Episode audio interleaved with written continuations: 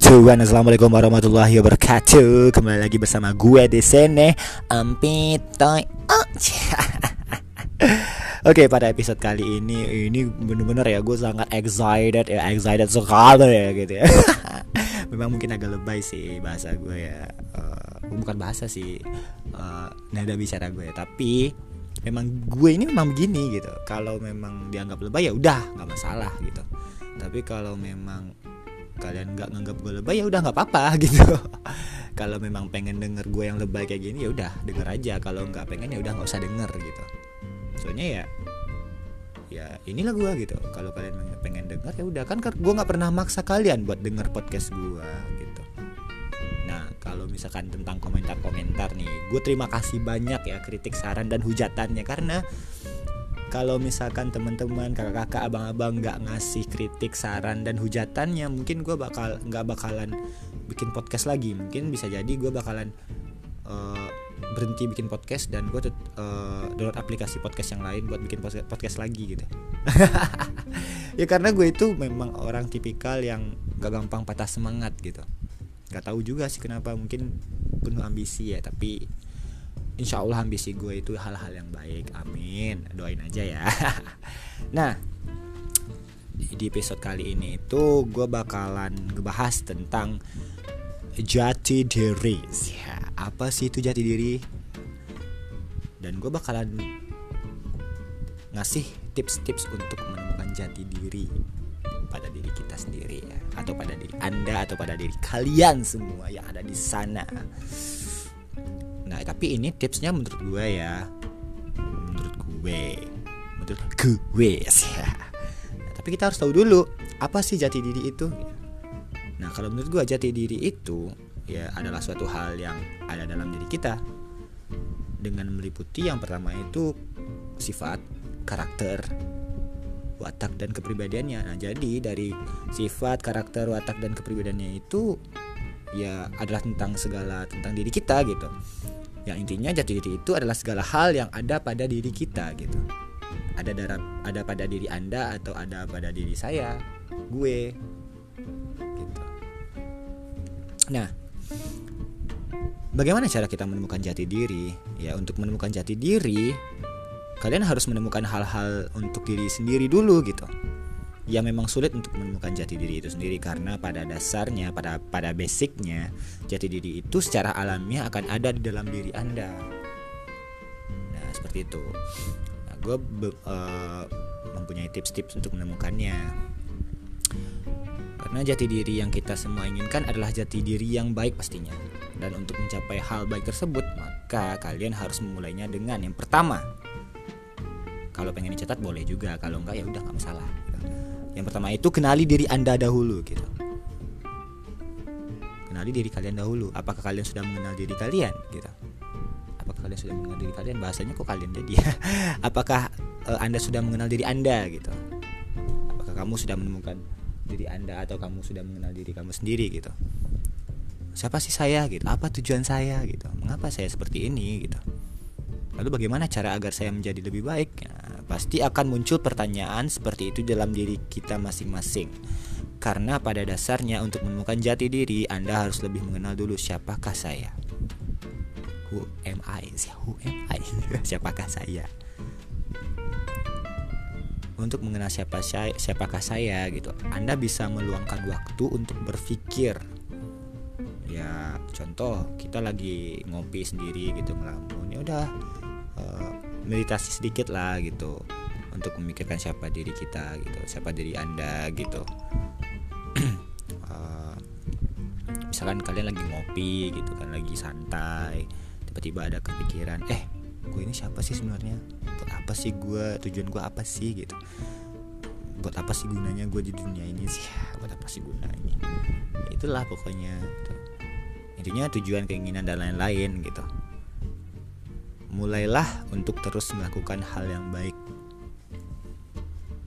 Intinya tips yang kedua itu kita harus memulai untuk terus melakukan hal yang baik gitu. Di dalam proses menemukan jati diri, yang harus kita lakukan adalah mencoba untuk terus melakukan hal-hal yang baik. Dan hal yang baik ini yang akan membantu kita untuk menemukan suatu kebiasaan baru yang baik. dan akan menjadi kebiasaan yang baik pula. Nah, tapi gue memang sih ketika gue terjun di lapangan, gue melihat ke beberapa human ketika dia, kalau gue pribadi, gue itu memiliki latar belakang background keluarga yang ya sedikit broken home, tapi itu menjadi pelajaran yang baik, yang bagus untuk gue bisa ngambil hikmah di sana gitu.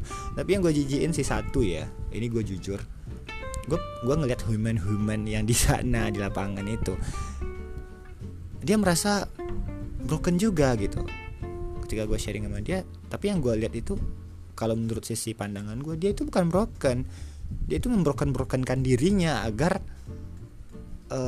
dia dilihat sebagai suatu hal yang wah, dia broken juga ternyata gitu, dan dia sangat dewasa gitu. Padahal dia bukan keluarga yang broken, tapi bukan berarti gue ngejudge dia seperti itu. Tapi ya udah, buat apa kalau memang kalian tidak broken, ngapain kalian broken-brokenin diri kalian, buat apa? Kan GOBOLK, goblokak. Gimana ya, jadi suatu hal yang meribetkan diri sih sebenarnya gitu. Ngapain diribet-ribetin gitu.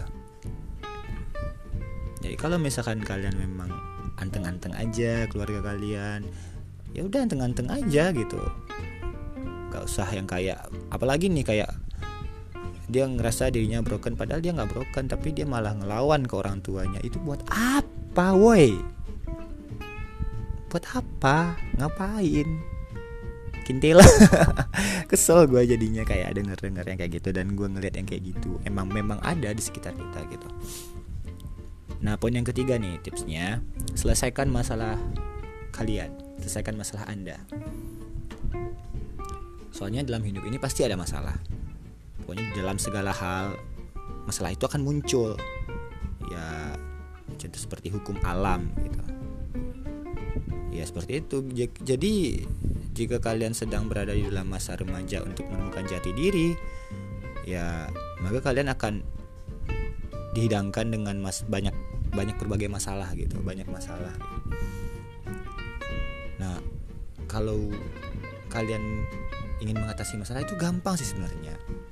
Jangan, kalian kenali dulu masalahnya gitu. Ya, dan coba untuk menyelesaikannya dengan sebaik mungkin. Jangan lari dari masalah juga. Ngapain kalian lari dari masalah gitu? Ya kalau kalian ingin menyelesaikannya, ya udah kenali dulu masalahnya. Pasti kalian ingin menyelesaikannya, nggak mungkin nggak sih kalau menurut gue. Yang lari itu karena dia tidak mengenal masalahnya. Coba dekatin masalahnya, cari tahu dulu masalah ini seperti apa gitu. Ya udah, selesaikan dengan cara sebaik mungkin. Karena ketika kita lari dari masalah, pasti masalah di depan pun akan menunggu kalian nantinya.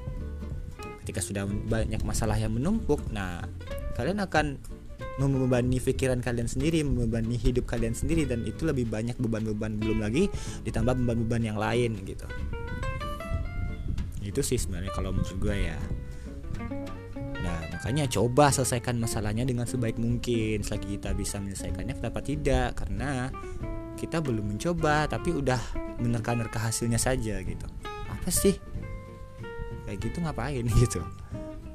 Nah, tips yang keempat, hadapi kegalauan. Nah, ini nih, kalau misalkan kalian galau gitu, ya hadapin aja gitu. Soalnya di dalam proses untuk menemukan jati diri, pasti Anda akan menemukan sebuah pertanyaan tentang apakah yang saya lakukan ini benar gitu. Nah, makanya di sini cobalah untuk berpikir tentang hal yang sudah Anda lakukan di hari Anda gitu. Di hari-hari Anda itu, misalkan buat hari ini kita udah ngelakuin apa aja gitu. Apakah ini sudah baik? Apakah ini kurang baik? Ya udah, besoknya harus lebih baik lagi gitu.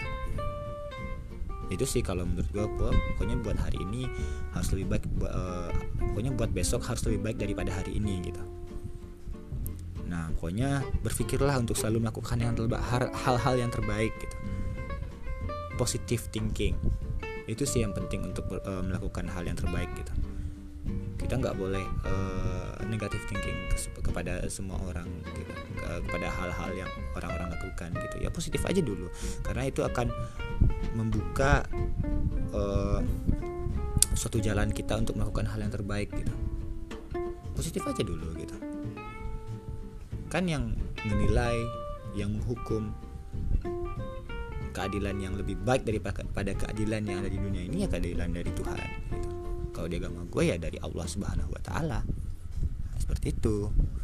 Lalu kemudian yang kelima, tentukan minat Anda, tentukan minat kalian. Kalian punya minat gak? Kalau memang punya ya udah, minat itu akan menunjang Anda di masa mendatang nanti gitu. Akan menunjang kalian di masa mendatang nanti, karena hal ini penting sih kalau menurut gua.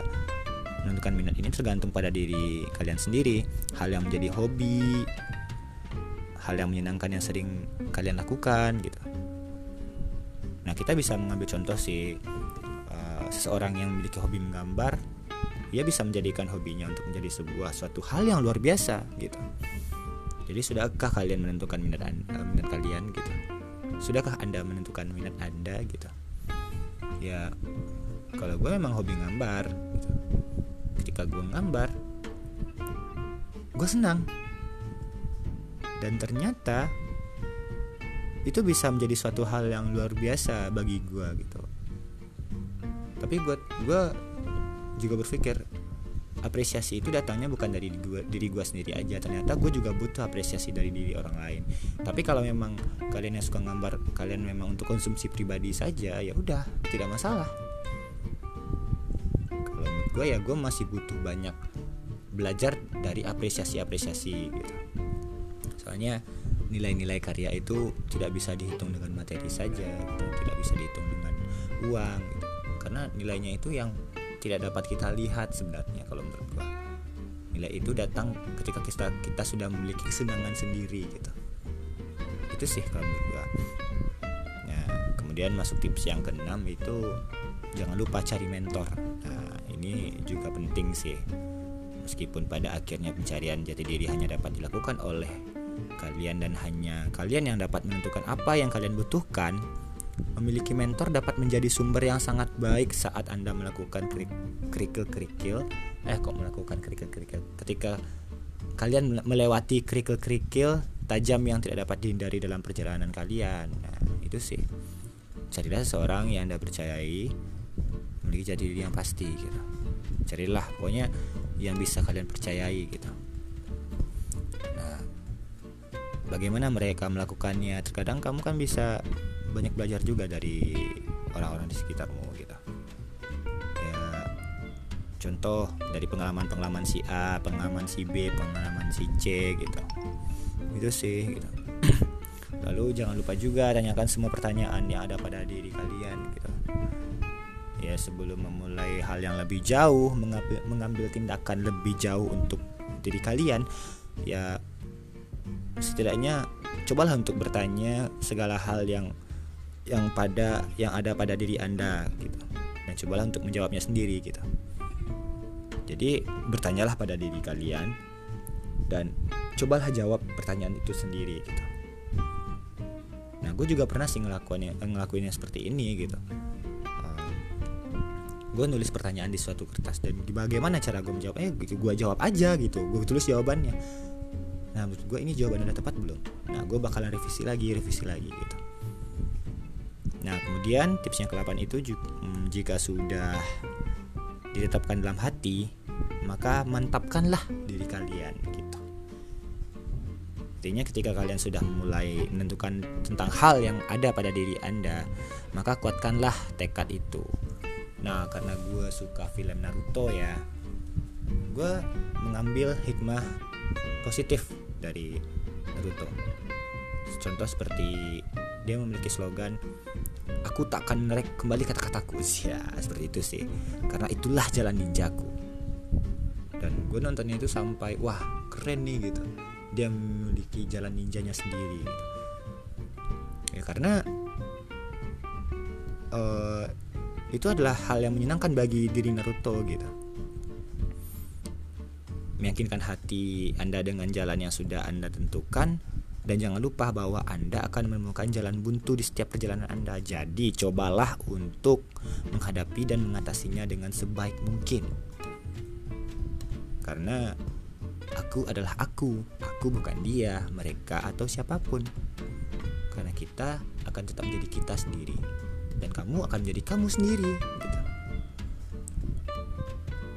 Ya itu sih sebenarnya, pokoknya jangan pernah berhenti untuk menyerah untuk melakukan hal yang terbaik gitu. Dan ada kala juga ketika kita sudah tahu hal-hal yang mana hal yang baik, mana hal yang buruk tadi, ya udah lakukanlah hal yang lebih baik daripada hal yang buruk ini gitu. Ya buat apa gitu? Masih takut karena ingin, masih takut untuk mencoba, padahal kita belum tahu hasilnya. Udah coba aja dulu gitu. Itu sih sebenarnya gitu. Ya, dan 3 poin penting juga yang gue sampaikan di sini, jangan lupa kita niat dulu. Niatnya itu apa gitu?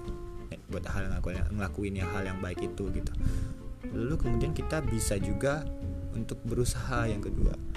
Nah, yang poin ketiganya ya berdoa gitu. Tapi kalau ada juga beberapa orang yang berpendapat niat dahulu gitu, kemudian berdoa, dan kemudian poin yang ketiganya usaha gitu. Tapi yang 3 poin ini tetap sinkron gitu, tidak ada masalah, tujuannya tetap baik gitu. Dan ingat, berawal dari niat itulah kita akan melangkah nantinya. Nah seperti itu ya. Mungkin itu aja sih yang bakalan gue sampein di sini. Mudah-mudahan ini bermanfaat. Kalau nggak bermanfaat ya udah nggak apa-apa. Setidaknya gue senang melakukan podcast yang seperti ini. Ya kalau ada hikmahnya diambil, kalau nggak ada hikmahnya nggak usah diambil, buang aja. Itu aja sih. Mungkin sampai di sini dulu di episode kali ini ya. By the way, gue masih butuh kritik dan saran dari kalian para pendengar. Kalau misalkan ada saran, ada kritikan atau hujatan, gak masalah, gue terima gitu. Gue terima gitu. Dan gue bakalan tetap nerima apapun hal-hal yang menarik dari kalian. Itu lebih penting sih sebenarnya. Atau saran-saran yang wah, gue bakalan terima pastinya. Apalagi hujatan gue terima gitu, karena ini bakalan jadi motivasi buat diri gue sendiri gitu. Itu sih sebenarnya. Kalau gue nggak dihujat ya gue nggak bakalan bisa jadi kayak gini nantinya. Oke, terima kasih, mungkin sekian. Assalamualaikum warahmatullahi wabarakatuh.